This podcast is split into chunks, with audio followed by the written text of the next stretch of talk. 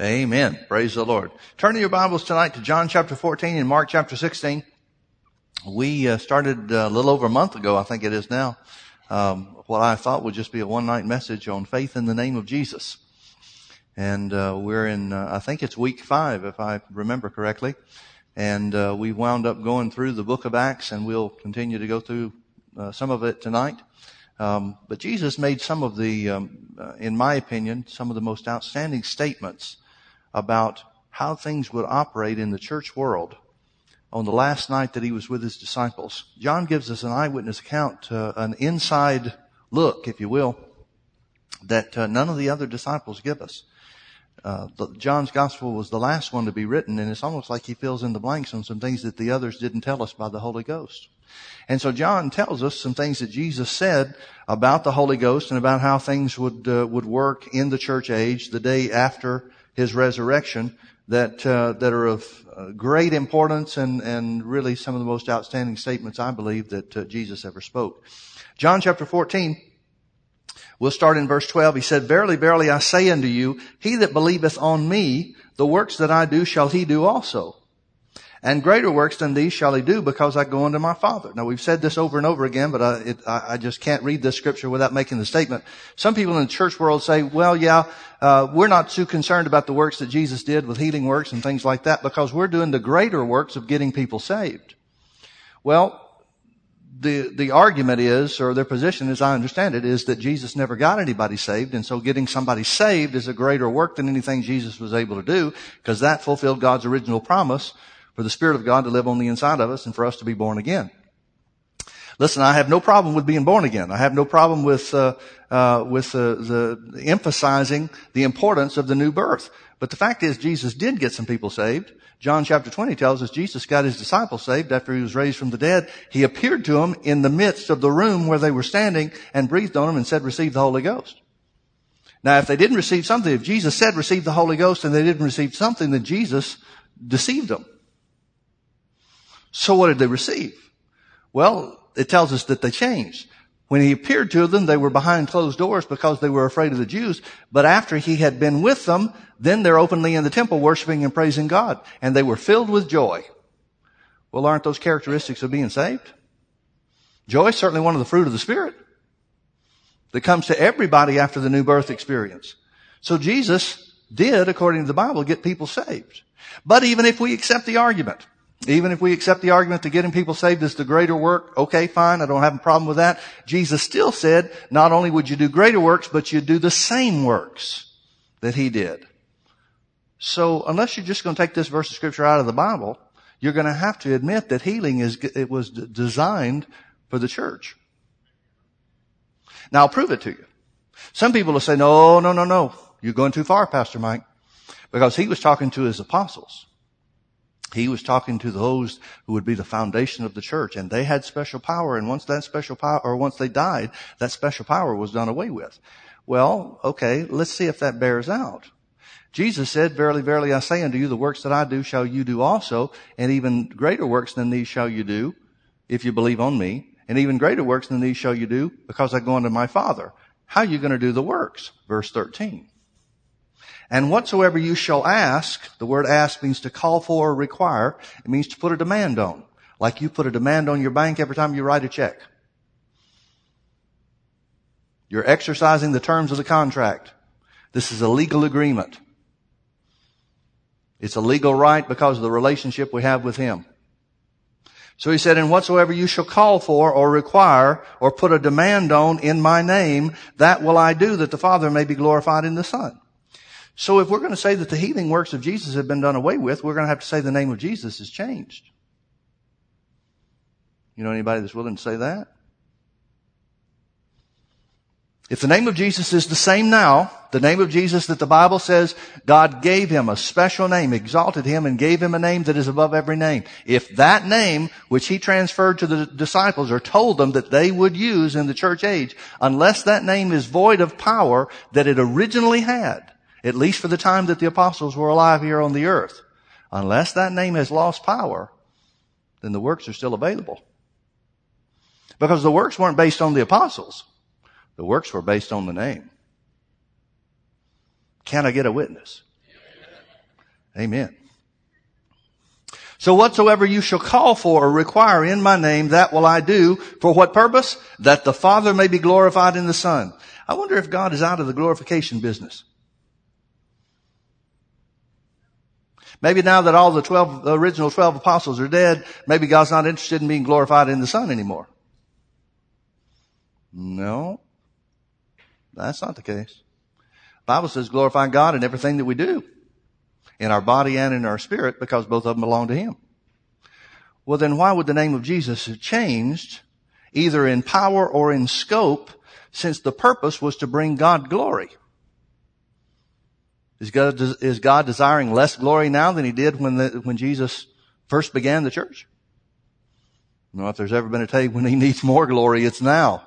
If there's ever been a time where the glory of God needs to be exalted in the earth, it's in these last days. Amen? So unless Jesus lied to us, we have a right to expect the same works that He did. Now what did He do?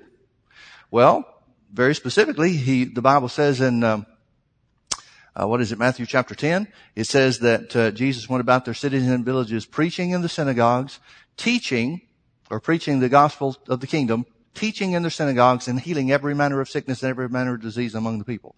So teaching, preaching, and healing are the summary of the works of Jesus. Now we know that he did other things as well. We know that he multiplied the loaves and the fishes. We know that he walked on the water. We know that he turned um, uh, water into wine. We know that he raised the dead. And Jesus did not put any qualification on this other than the use of his name. He didn't say, now, now some of the works you can do too, but you know, the, the big ones, don't try those. He didn't say it. He said, verily, verily, I say unto you, he that believeth on me, clearly since the works are done in his name, he means believing on the name. He that believeth on me or believe in my name, the works that I do shall he do also, and even greater works than these shall he do because I go unto the Father. Now, Pastor Mike, if that's true, why don't we have more works being done in the name of Jesus? Because you got so much religious teaching against it. You have to nowadays, you have to talk people into it. it. It's, it's amazing to me, and as we've gone through the book of Acts and we'll continue to, especially to the Gentiles. When Paul went to the Gentiles, man, these people didn't know anything. So he went in, preached the good news of Jesus and got people miraculously healed on the spot. Why? Because they didn't have any religious training against it. They didn't have anybody saying, well, now wait a minute, wait a minute. That was only for a certain time. Or God's not doing that anymore. God's not interested in healing the sick like he did in Jesus' day. He, Jesus just did that to prove that he was the son of God, but now God's interested in the inside of man, not so much the outside of man. They didn't have people telling them stuff like that. They didn't have anybody telling them that. So Paul goes into these towns. He starts preaching the name of Jesus and people hear it and say, you're kidding. Really? Jesus did all that for me? And Paul said, yeah, be healed. And they get healed. It's that way still in the mission field a lot of times. You can go places where they haven't been steeped. Even if they've heard a little bit, they haven't been steeped in uh, religious doctrine, in unbelief. And you can get some marvelous miracles. Folks, the name of Jesus hasn't changed. It hasn't lost any power. It hasn't changed in its scope. It's just the same now as when Jesus told the disciples to use it. What has changed is a lot of people have closed the door on the use of that name with the wrong thinking and wrong believing. Now, turn back with me to Mark chapter 16. Here's Jesus talking to the disciples just before he's caught up into heaven. He delivers to them what is known as the Great Commission. Most all of the church world believes half of it. And he said unto them, Go ye into all the world and preach the gospel to every creature. He that believeth and is baptized shall be saved, but he that believeth not shall be damned. And these signs shall follow them that believe in my name. Now you'll notice I just blew right past some of the punctuation there. The reason for that is there is no punctuation in the original Greek text. Translators added it according to their understanding, and I think some of their understanding was wrong. He's not talking about believing and then using the name of Jesus. And here's a problem that I see with the name of Jesus, and really one of the reasons why we started on this five weeks ago. I see a lot of people trying to use the name of Jesus as some good luck charm. It's some magic token that when, when you speak the name of Jesus, then somehow or another that puts God's seal of approval on it. But people don't live in the name of Jesus. They just use specific they just use the name of Jesus for specific incidents. Like if we're going to pray, got to pray then in the name of Jesus. If you don't use the name of Jesus, my God, what in the world might happen? Well, folks, the Bible says in everything you do, do it in the name of Jesus. Well, what do you do? Do you wash clothes at home? Well, then that would qualify as doing something in the name of Jesus, wouldn't it? I mean, if Paul is being literal, and he was inspired by the Holy Ghost to say it. So that means when we cook food, that means when we eat food, that means when we wash our clothes, when we wash the dishes, when we go to the, go to work, it means do everything in the name of Jesus. Now folks, he can't be saying every time you go to the sink and wash a dish, say in the name of Jesus, I wash this dish. Well, don't do something like that. People from the funny farm come get you. He can't be talking about that. That can't be what he means. Well, then what does he mean? He means live your life cognizant, recognizing the ever-present power of the name of Jesus available for anything and everything you're doing.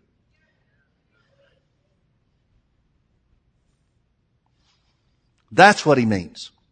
He means live your life in the name of Jesus. Everything you do, recognize the name of Jesus is the source for supernatural power if you need it. And if you don't need it, when I'm washing dishes, I don't usually need supernatural power. So when I'm washing dishes, I can, what? My wife made a incredibly fast movement back there. Like I never wash dishes. Is that the point? It's such a blessing to have my wife in the service.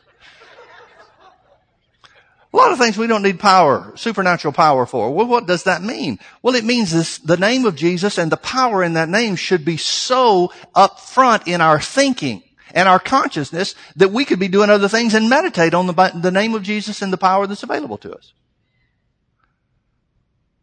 You know what most of the church world, the, the time and the thought and the effort that most of the church world gives to the name of Jesus? The few seconds before they ask somebody to pray because they really need something. That's it. Well, no wonder it doesn't have any power in our lives.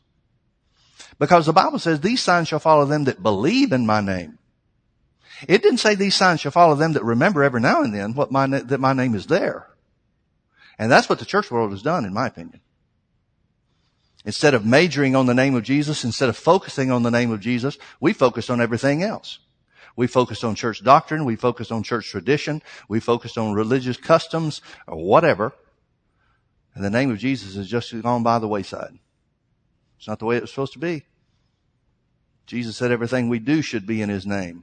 In other words, the name should be forefront in our minds and in our lives. So these signs shall follow them that believe in my name.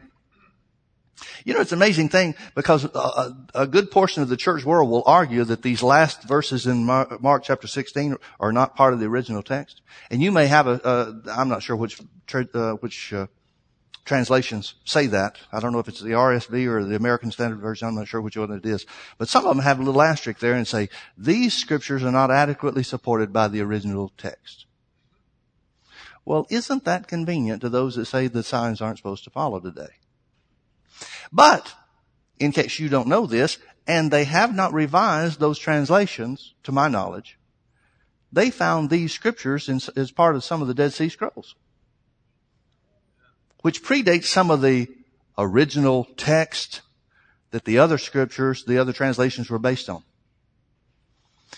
Now, don't you think that God was smart enough to know that down through the ages, the church world was going to argue about whether or not these signs should follow them to believe in my name. Because I got to tell you, there's a lot of Christians, maybe the majority of Christians, that don't believe in some of these signs. And yet the Bible says these signs shall follow those that believe in my name. That kind of puts you on the hot seat. Because if you believe in the name, this is what's going to happen. And if this is not happening, you must not be believing in the name. So that's kind of a difficult position for some people to take or to be in. So here's God seeing down through the ages that people are going to take sides on this thing. And he sets aside the original text, some of the original documents, or some of the things that predate the original documents in some cases, and make sure that at just at the right time those things are found. But you don't hear about all that, do you? These signs shall follow them that believe in my name. Don't take my word for that. You check it out. Look it up on the internet. You, uh, uh, if it's on the internet, you know it's got to be right. No, it's common knowledge, folks. You can find it easily. And these signs shall follow them that believe in my name. They shall cast out devils. Sign number one is authority over the devil. Well, that leaves out most of the church world right there, doesn't it? Sign number two, they shall speak with new tongues. Ah, not that. Martha, no.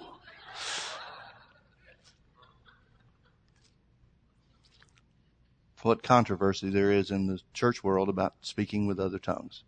Bless people's hearts. They don't know that they're missing out on a wonderful blessing.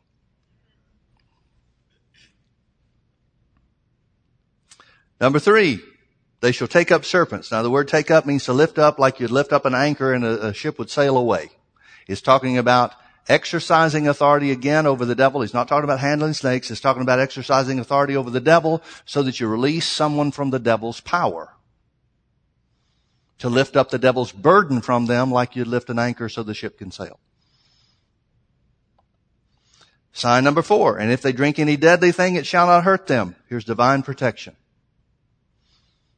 Divine protection. Now, folks, I got to tell you, I do not think that this is supposed to be a specific and exclusive list. For example, I don't think the only divine protection is uh, is for drinking deadly things. I think divine protection goes a lot further than just drinking deadly stuff. Don't you? You can't tell me, nobody can convince me that the name of Jesus only covers drinking deadly stuff. No, it's representative of divine protection. If they drink any deadly thing, it shall not hurt them. And sign number five, they, the believing ones, shall lay hands on the sick and they, the sick, shall recover.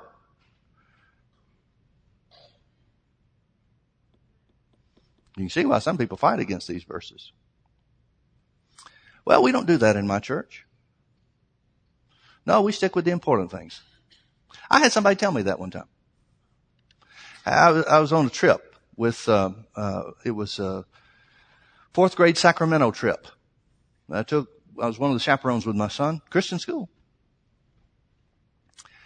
Wound up uh, being in a room. There was uh, there was some activity. The kid, oh, the kids were swimming at the at the hotel. The kids were out swimming, and so I'm sitting there, and one of the other dads sits sits down next to me, and he gets to talking, and he's a real personality guy, you know, and so he wants to know all about me. And I thought, you don't really want to know. But uh, anyway, he started asking me different questions, and I just kind of answered casually. And finally, I said, "Well, I pastor a church." Oh, that's great! All Christians, hey, pastor in church, good. What kind of church you pastor? Well, it's a uh, charismatic church. Charismatic church. Does that mean speaking in tongues? I said, "Yeah, that's exactly what it means." Along with other things, we believe in healing. We, and I thought, well, okay, if we're in this, might as well jump in the deep end. You asked. Trying to let you off the hook, trying to keep you out of trouble, but here we go. So I said, we believe in healing. We lay hands on the sick. We believe in healing. We believe God still does miracles today. We believe everything the Bible says is ours is really ours. He said, hmm. Well, I go to such and such church. I was familiar with it. And he said, uh, we don't, uh, we don't do those things. We focus on the gospel. I thought, hmm. Poor old us. We're just stuck with the supernatural while they've got the gospel. So I asked him a question. I said, you mean the gospel like in Acts chapter 14? What do you mean? I said, well, the Bible says that, uh, that Paul and his company went down to Lystra and there they preached the gospel. Yeah, yeah, that's what I mean. And I said, it goes on to say there was a certain man at Lystra who was impotent in his feet and had never walked. He was crippled and had never walked. The same heard Paul speak who, Paul, perceiving that the man had faith to be healed from hearing his preaching, said with a loud voice, stand upright on your feet. And he leaped and walked. I said, you mean that gospel?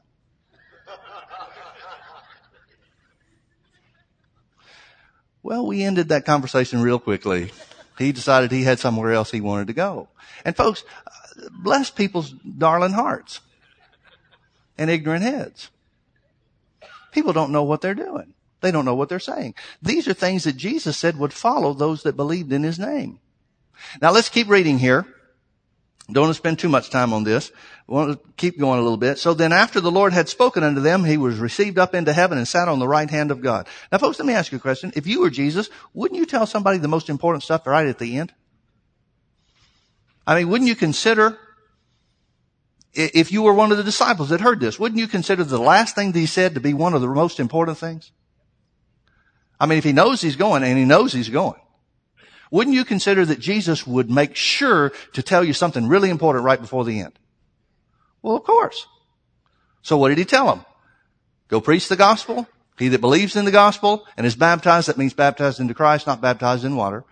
He that believes and is baptized into Christ, in other words, gets born again, uh, or accepts Jesus, shall be saved, but he that rejects, believes not, shall be damned. And these signs you can expect to follow you because you believe in my name. Now, how long do we have to spend on this to make the point that he's got to be talking about something more than just being saved when he says believe on his name? For the very reason that so much of the church world believes in the name for salvation, for forgiveness of sins, but wouldn't touch one of these signs with a 10 foot pole.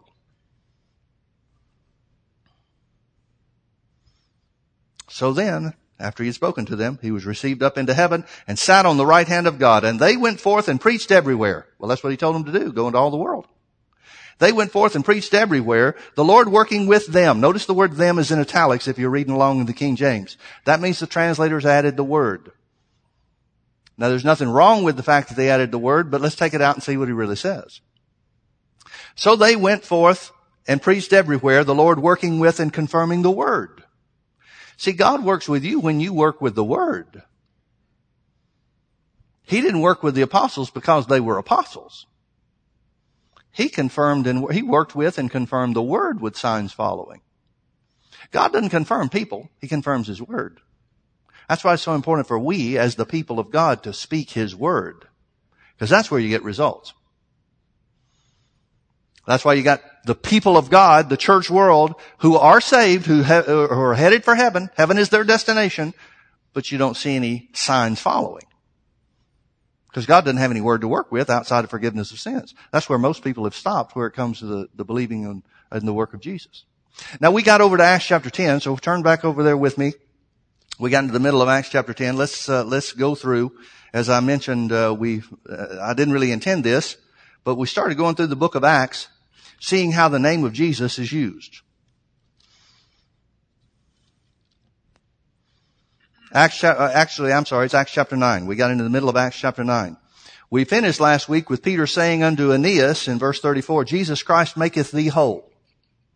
In other words, he literally told him, Jesus Christ healed you. In other words, the work of Jesus provided healing for you. Arise and make your bed, and he arose immediately. Now that's a use of the name of Jesus that a lot of people don't don't uh, don't give credit credit to. Literally, what he did is he preached him a little gospel in a one sentence message. Jesus Christ healed you. Arise, take up your bed and walk.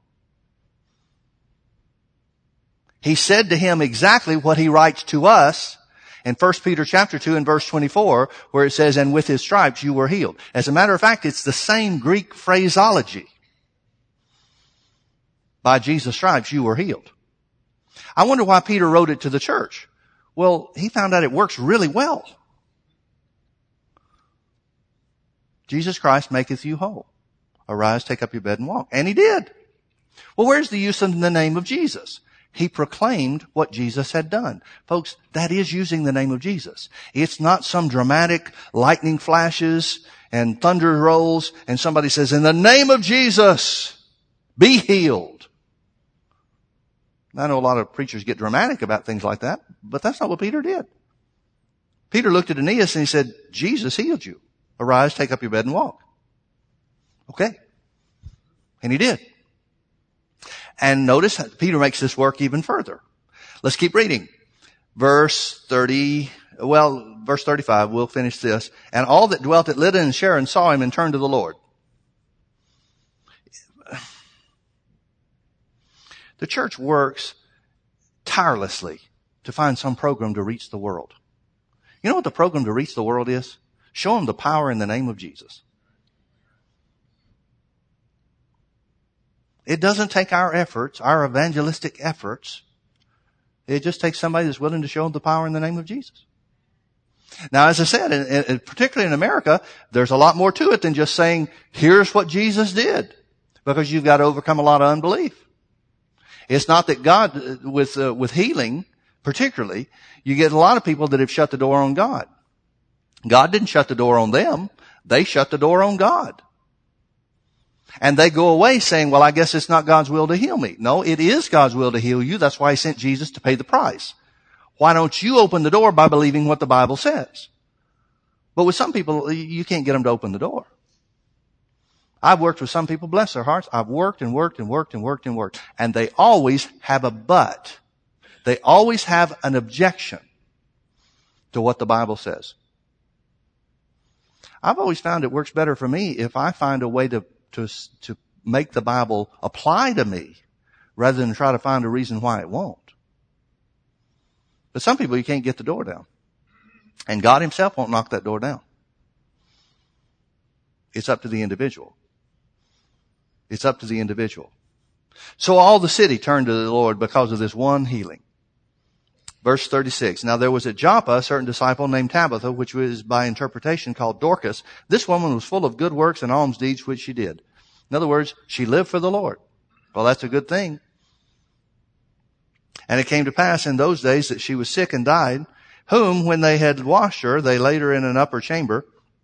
And forasmuch as Lydda was nigh unto Joppa, that means right next to it, or close to it. And the disciples had heard that Peter was there. They sent unto him two men, desiring him that he would not delay to come to them. Then Peter arose and went with them, and when he was come, they brought him to the upper chamber, and all the widows stood by him weeping and showing him the coats and garments which Dorcas made while she was with them. But Peter put them all forth and kneeled down and prayed, and turning to him to the body, said, Tabitha, arise. And she opened her eyes, and when she saw Peter, she sat up. Now, folks, can I ask you a question? This woman's dead, right? I mean, they've washed her up. They've prepared her for burial. Why'd they send for Peter? They just want him to know? He didn't know this woman. What does it mean to him? Why did they send, after hearing that Peter was in the next town, why did they send for Peter after this woman is dead? They didn't send, send for Peter while was, she was alive, hoping to minister healing to her. They didn't do that. They sent for him after she was dead. Why do you do that? They just want him to attend the funeral? I would love to have a picture of your face right now. Because nobody would dare say a word. Why did they send for him? Are they expecting something? Why else? What caused them to expect something?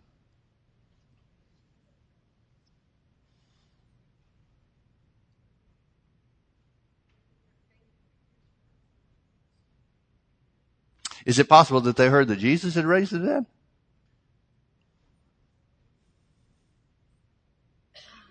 Well, what happens?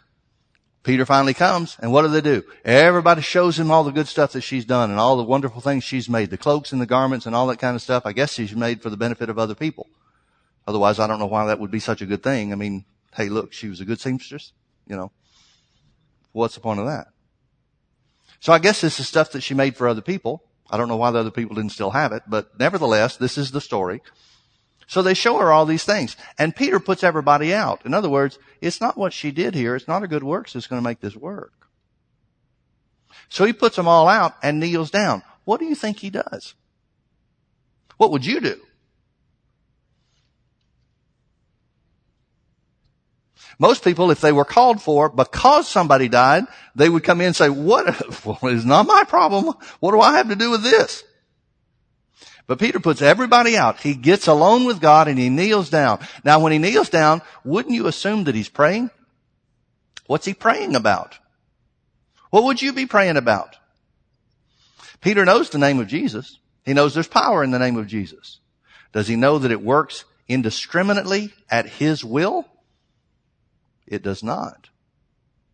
I'm assuming that Peter is checking with the Lord. Maybe he's pleading her case. Maybe he's saying, Lord, she's not old enough to die. It's not right. She's got time left here on the earth. Maybe he's checking with the Lord saying, Lord, is there anything I can do about this? Because unless the Holy Ghost moves, he can't just indiscriminately say, in the name of Jesus, rise and walk. Jesus didn't raise from the dead everybody that died during his three years of ministry.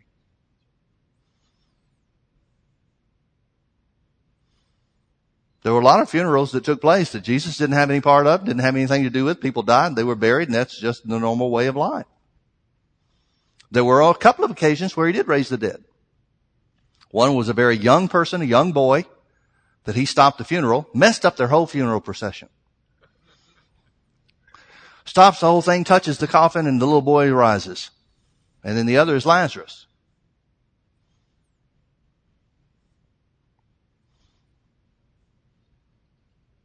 What do you think Peter's doing?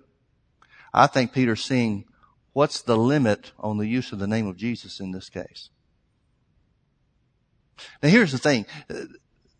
You know as well as I do that there's a ditch on both sides of the road. And the key to successful driving is to stay between those ditches. That's true where Christian life is concerned. That's true where the things of God are concerned. You stay, you need to stay between the ditches because the devil doesn't care which ditch you get in. He doesn't care if you're over here in the ditch of unbelief and never approach the supernatural. Or if you go beyond that which the Bible says over into this fanaticism and get weird on things, he doesn't care which ditch you're in. He doesn't care. Because as long as you're in the ditch, you're ineffective. And this is what some people do. Bless their darling hearts. They'll say, well, if you've got the gift of healing, or if your faith is so great, why don't you just go into the hospitals and clean them out like Jesus would have? Jesus didn't. John chapter 5 tells us there was a multitude of sick folks that were crippled and lame and, and all kinds of things, all kinds of problems that they had. And there were five porches full of these people and one guy in the group got healed. And even that was on a manifestation of, of a gift of faith, special faith, not the individual's faith. Jesus didn't clean out the pool of Bethesda from sick people. Why? Because the use of the name of Jesus has limits. That's why we have to teach on the name of Jesus. Because if I can teach on the name of Jesus, I can get people to crack that door open. And once that crack door cracks open, then you can get faith exercised on the part of the individual and you can get results. Otherwise, you're left with the Holy Ghost having to manifest himself to produce something apart from the individual's faith. And that's rare. That's rare in Jesus' ministry. You see two occasions, two specific occasions that that happened in Jesus' ministry. Of all the healing works and miracles that we have a record of in the four gospels, you see two occasions where the Holy Ghost initiated something apart from or separate from the faith of the individual.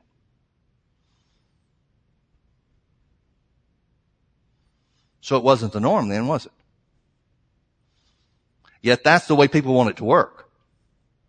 Well, I just want God to move in a miraculous way. Okay. Then let me tell you what that means. That means you're left to wait to see if it'll ever happen.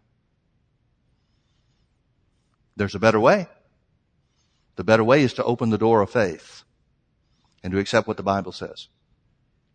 I have no doubt but Peter is kneeling down here saying, now Lord, she's a candidate to be raised up. These people have sent for me. They're looking for a supernatural and a miraculous work to raise her from the dead. They must have some kind of inkling or some kind of impression or some basis for thinking she's too young to die. Wouldn't you think? So Peter's checking to see how far does the use of the name of Jesus go? What can I do here, Father? Well, apparently he got the green light. Maybe it was the collective faith of the group that moved upon God so that he got a manifestation of the Holy Spirit. So he says to her, Tabitha, arise. And she opened her eyes and when she saw Peter, she sat up. Where's the use of the name of Jesus here? Where does Peter say, Tabitha, in the name of Jesus, arise? See, it's that we've got that good luck charm mentality. He just says, Tabitha, arise. Why? Well, he's praying in the name of Jesus. He's talking to Jesus. You see what I'm trying to get at? Your life needs to be based on the name of Jesus, not just some event where you use it. It needs to be used full time, 24 hours a day, seven days a week, or however many hours a day you're awake. I don't guess you can use it in your sleep. But it needs to be used full time. And he gave her his hand and lifted her up, and when she had called, when he had called the saints and widows, presented her alive. And it was known throughout all Joppa, and many believed in the Lord. And this stuff sounds like fairy tales. But it's reality. Look with me over to, um, where do we want to go? We already talked about Acts chapter 13. Oh, Acts chapter 12. Let's stop in Acts chapter 12 and see an event here. The use of the name of Jesus that never mentions Jesus. Chapter 12 verse 1. Now about that time Herod the king stretched forth his hands to vex certain of the church. And he killed James, the brother of John, with the sword. Now James, uh, Peter, James, and John were the, the inner circle of Jesus' earthly ministry. They were the three that Jesus would take with him when he'd go to pray, climb the mountain and pray. They were the three that he would uh, keep with him when he'd put everybody else out, when he was going to do a special work. And um, um, so these are the closest ones. These three are the closest ones to Jesus while he was here on the earth. So he killed James, the brother of John, with the sword, and because he saw that it pleased the Jews, he proceeded further to take Peter also. Oh wow, I know how to make these guys happy now. Kill these Christians. Christian leaders. So he took Peter also, and these were the days of unleavened bread. And when he had apprehended him, he put him in prison and delivered him to four quaternions of soldiers. A quaternion is a, is a band of four. So four quaternions means there's 16 soldiers. That means they rotate in four different watches. There's four soldiers surrounding Peter at all times, 24 hours a day. So he delivered him unto four quaternions of soldiers to keep him, intending after Easter to bring him forth to the people. Peter therefore was kept in prison, but prayer was made without ceasing of the church unto God for him. Now can I ask you a question? Why didn't they pray for James? The implication is Peter was delivered because they prayed. What are they doing when they find out James is taken? Now folks, I don't want to read too much in this. I'm not going to go so far as to say they put James in prison and kept him and the church just said, well, we hope things work out. It may have been something where it was a spur of the moment thing where nobody had a chance to pray. I don't know. But the implication is certainly that Peter's outcome is different because of prayer. Right? But prayer was made without ceasing of the church unto God for him. Now you know the rest of the story, how an angel appears. In the middle of these four soldiers, an angel appears. Peter's sleeping, knowing he's scheduled to be executed the next day. Peter's sleeping, and this angel kicks him in the side and says, come on, Peter, get up. First of all, we know the supernatural nature of this because he doesn't wake up the four soldiers who are right there. Secondly, if you were scheduled to be executed the next day, how soundly are you going to be asleep? But Peter knows what Jesus told him before he left. He said, when you're old, people will take you where you don't want to go. They'll bind you. They'll take you places you don't want to go. And they'll feed you. They'll take care of you. They'll do things for you because you won't be on your own. Well, Peter's not old yet. He can go to sleep saying, Jesus said I'd be old. And when I was old, they'd carry me around and take me places I wouldn't want to go, but I'm not old yet. So he goes to sleep and is sleeping sound. Not worried about it. I love this. He's not worried about what's coming or what's scheduled. And folks, just because the devil schedules something doesn't mean it's going to happen.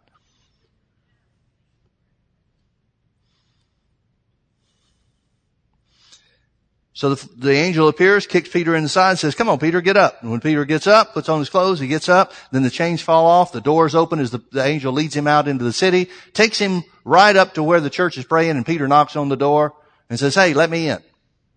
They're still in there praying. And it says a little girl came to the door, heard Peter, and said, went back and told everybody and said, it's somebody out there says it's Peter. And they said, oh, that can't be right. They wouldn't open the door. They said, that can't be Peter. Peter's in jail. Well, what are you praying about? You're praying for him to be delivered. And he shows up on your door and says, oh, that can't be him. Big faith in operation there, huh? Finally, he convinces him to let him in. He goes out and starts preaching in the temple the next day. Turn with me now over to Acts chapter, uh, where do we want to go? Acts chapter 14. We've already referred to this. Verse 1, and it came to pass in Iconium that they went both together into the synagogue the, of the Jews, and so spake that a great multitude, both of the Jews and also of the Greeks, believed. This is Paul going to the Gentiles now. But the unbelieving Jews stirred up the Gentiles and made their minds evil affected against the brethren. Long time therefore abode they speaking boldly in the Lord. Now we don't know how long long time is, but it's some time, isn't it? Speaking boldly in the Lord, which gave testimony unto the word of his grace and granted signs and wonders to be done by their hands. Now I wonder how those signs and wonders were done. They were done because they were preaching Jesus. This is exactly what it says in Mark chapter 16, where the apostles went forth and preached everywhere, the Lord working with and confirming the word with signs following. It says he's preaching the Lord. It says he's preaching the word of grace. In other words, he's preaching about what Jesus has accomplished on the cross. Folks, preaching and teaching should produce supernatural results. Some of the greatest healings I ever saw with Brother Hagin weren't because he went and laid hands on somebody and pronounced the name of Jesus over them, but people got healed in his services. Why? For this very reason. When you're preaching and teaching in the name of Jesus, meaning preaching and teaching about what Jesus has done and what belongs to you because of his sacrifice, his substitutionary sacrifice, folks, that opens the door for God to do all kinds of things where you're sitting. You don't need people to lay hands on you in a lot of times, a lot of cases. You just need to receive where you are. That's what happens with this guy, this next guy coming up. Long time therefore abode they speaking boldly in the Lord, which gave testimony unto the word of his grace, and granted signs and wonders to be done by their hands. But the multitude of the city was divided, and part held with the Jews and part with the apostles. So many times people are saying, well, I just don't like, people are against me, Pastor Mike. Good. That's the perfect territory for God to do good works. Well, can you pray for me that I'll have a job where everybody's a Christian there? No. I'll pray that you get a job where nobody's a Christian there except you. Because they're the ones that need you. We want everything to be comfortable, don't we? Folks, Jesus said, I didn't come to bring peace, I came to bring a sword. In other words, the preaching of the gospel, when it's in power, causes trouble. You want to see the power, get ready for the trouble. Multitude of the city was divided, in part held with the Jews, and part with the disciples, or the apostles. And when there was assault made, both of the Gentiles and also of the Jews with their rulers, and to use them despitefully and to stone them, they were aware of it and fled to Lystra and Derbe, cities of Lycaonia, and unto the region that lies round about. Now, if this was written today, it would say, and these two gentlemen left the ministry immediately thereafter. Here's the result. They preach Jesus, they get signs and wonders and miracles, and the people want to kill them.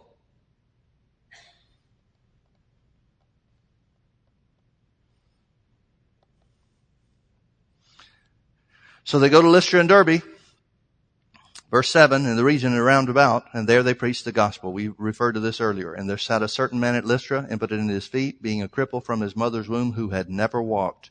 The same heard Paul speak. What did he speak? He's speaking the gospel. He's telling about what Jesus accomplished. The same heard Paul speak, who, steadfastly beholding him and perceiving that he had faith to be healed, said with a loud voice, stand upright on thy feet, and he leaped and walked. Now folks, please notice, I'm going to take this apart. Please notice the crippled man had faith to be healed. How did he get it? He heard Paul speak. Romans 10, 17 says, so then faith comes by hearing and hearing by the word. It's the only way faith comes is by hearing the word, which means people that, that lack faith refuse to hear the word. Faith doesn't come by praying and asking God for more faith. Pray for me, Pastor Mike, so that I have more faith. Wouldn't do any good because faith comes by hearing, not by praying. Well, Pastor Mike, not everybody has the, the, as much faith as, as people that, that the ones that you talk about, the ones that get healed. Not everybody has that kind of faith. They can.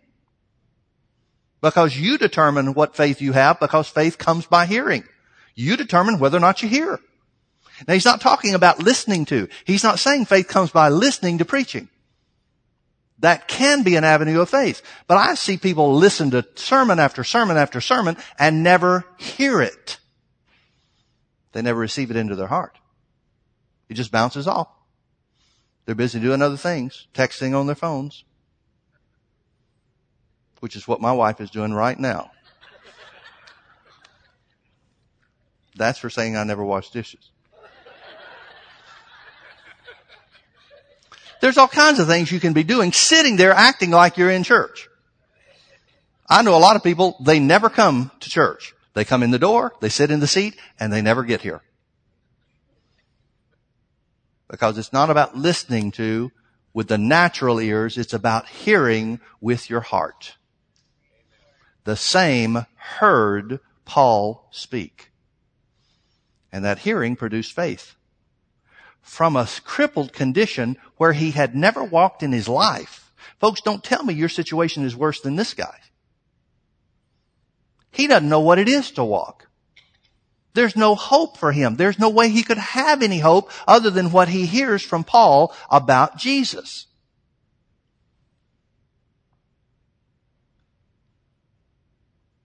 We think having faith is such a hard thing. Oh, I'm working on my faith, Pastor Mike. I'm working hard to believe. Faith is the easiest thing in the world, folks. Believing is a snap. It's easy to believe. All you have to do is hear. The hearing is the most difficult part. And that's difficult because it comes by decision.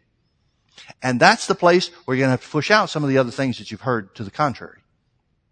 To hear the word means you're going to have to take what you've heard from religion and doctrine and, and ritual and whatever else, family, friends, whoever, that have told you everything else about your situation and about your condition and say, well, they may have meant well, that may be what they believe, but here's what the word says, so I choose to accept that. That's what hearing's all about. Hearing is about receiving the truth. The same heard Paul speak.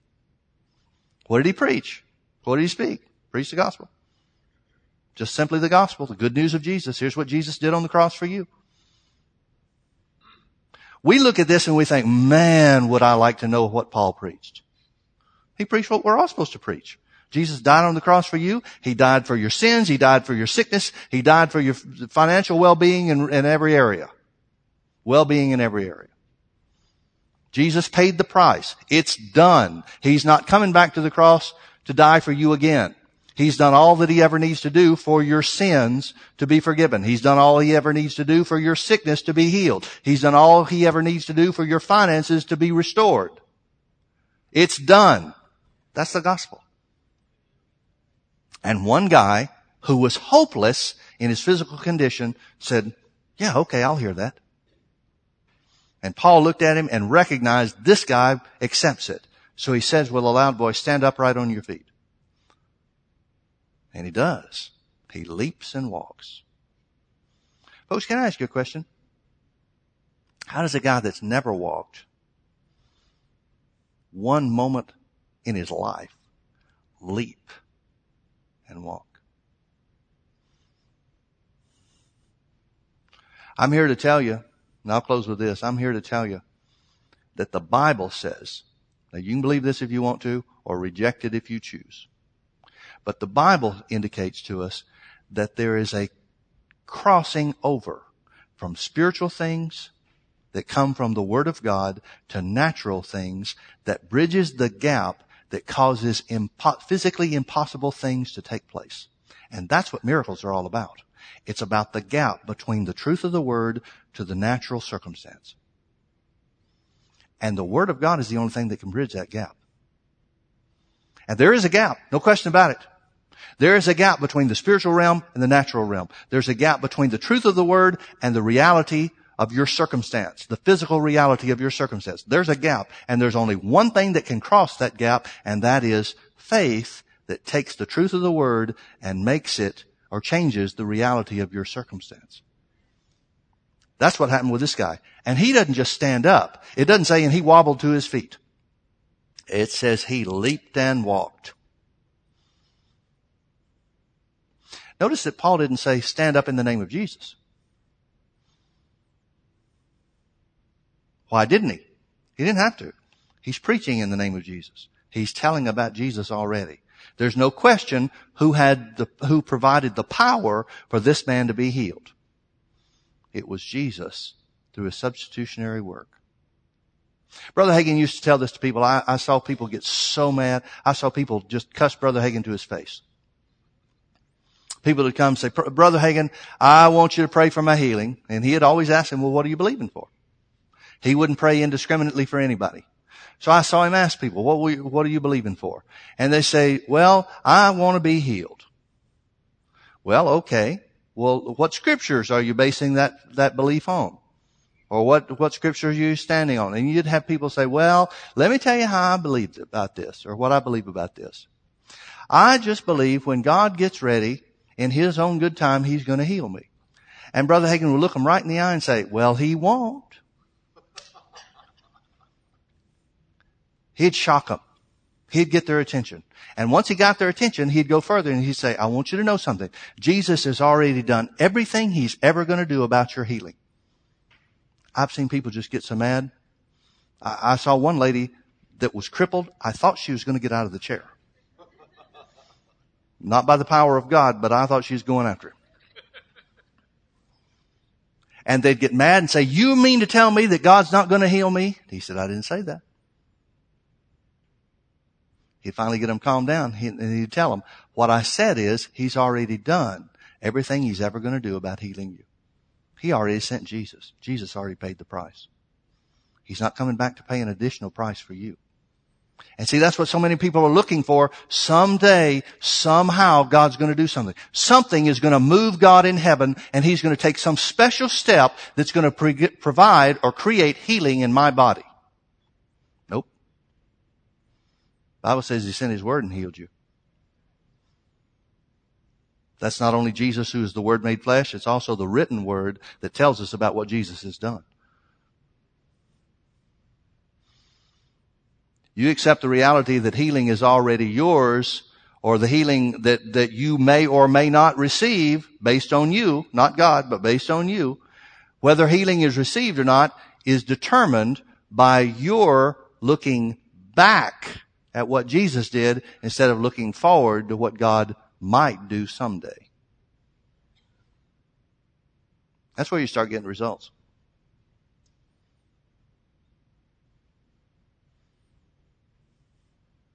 Now let me tell you some good news. God wants you well more than you want to be well. I see so many people that are sick and so many people that are dealing with sickness or conditions or whatever the case is. I see so many people that are struggling against God. They think God's on the other side of the fence on this. They think that they're having to work something out of God to get their healing. God's not your adversary. Never. God is never your adversary. The devil is your adversary. He's the one trying to rob you of what Jesus has already purchased for you. And when you start looking at it like that, that way you can approach God on His side. Father, look at what the devil's trying to steal from me. Look at what he's trying to cast me out of, the possession that Jesus obtained for me on the cross. Look at what the devil's trying to take away from me. Folks, you need to get God's side, on God's side about this issue when it comes to healing. But I see so many people, they think they're trying to work something out of God. They're trying to, uh, if I say a special prayer, or if I believe a special way, or if I, if I do something, maybe that'll get God on my side. God's on your side. He was on your side before you ever knew about Him because He sent Jesus. He's on your side. He wants you to be well more than you want to be well. He wants you out of these chairs more than you want to get out of those chairs. He's not your problem. Ever. What is it? Well, number one, the devil's trying to steal from you what belongs to you. Number two, it's going to take you pushing everything else out and just simply accepting the Word of God's true for me. Now we have to do that. This faith that this man exercised in Acts chapter 14, Paul told him to do something he was unable to do. Which means he had to believe something was real before he saw it in his body. That's what the prayer of faith does. Prayer of faith is identified in Mark chapter 11 verse 24. Jesus said, therefore I say unto you, what things soever you desire. Well, you desire healing, don't you? If you're fighting sickness, you desire healing. You desire a well body. What things soever you desire when you pray. When you pray. It tells you when to do something specific. When you pray, believe that you receive them, meaning healing, and you shall have healing. So those of you that desire a well body, here's how you pray the prayer of faith. I believe I'm healed because I'm praying now. And I believe that will bring healing into my flesh. This man had to believe, this man in Acts chapter 14 had to believe something was real before he saw it in his flesh. He didn't leap and walk and say, wow, okay, now I'll believe it. No, he believed it before he ever leaped. It was his belief that gave him the strength to leap and walk. Faith believes before it sees. Faith believes because Jesus accomplished it. Faith believes because the Word of God declares it, and God's Word cannot lie. Let's pray. Father, thank you so much for your Word. Thank you, Father, that the hearing of your Word develops faith. I thank you, Father, for ministering faith to the hearers tonight. I thank you for strengthening their faith. We agree together, Father, with each and every person that's here that's standing against sickness, we agree that by the stripes of Jesus, they are healed. Since Jesus took our infirmities and bore our sicknesses, and with his stripes we were healed, therefore we are healed now in the name of Jesus. By faith, we believe that we're healed now as we pray. And therefore, Father, according to your word, you'll make it a reality in our flesh. Thank you, Father for the wonderful work of Jesus, the sacrifice of Jesus. Thank you that spiritual things are more true, more true and more real than natural things. Thank you that spiritual power changes natural circumstance. In Jesus' name, amen. Amen. Amen. Well, God bless you. Thank you for being with us.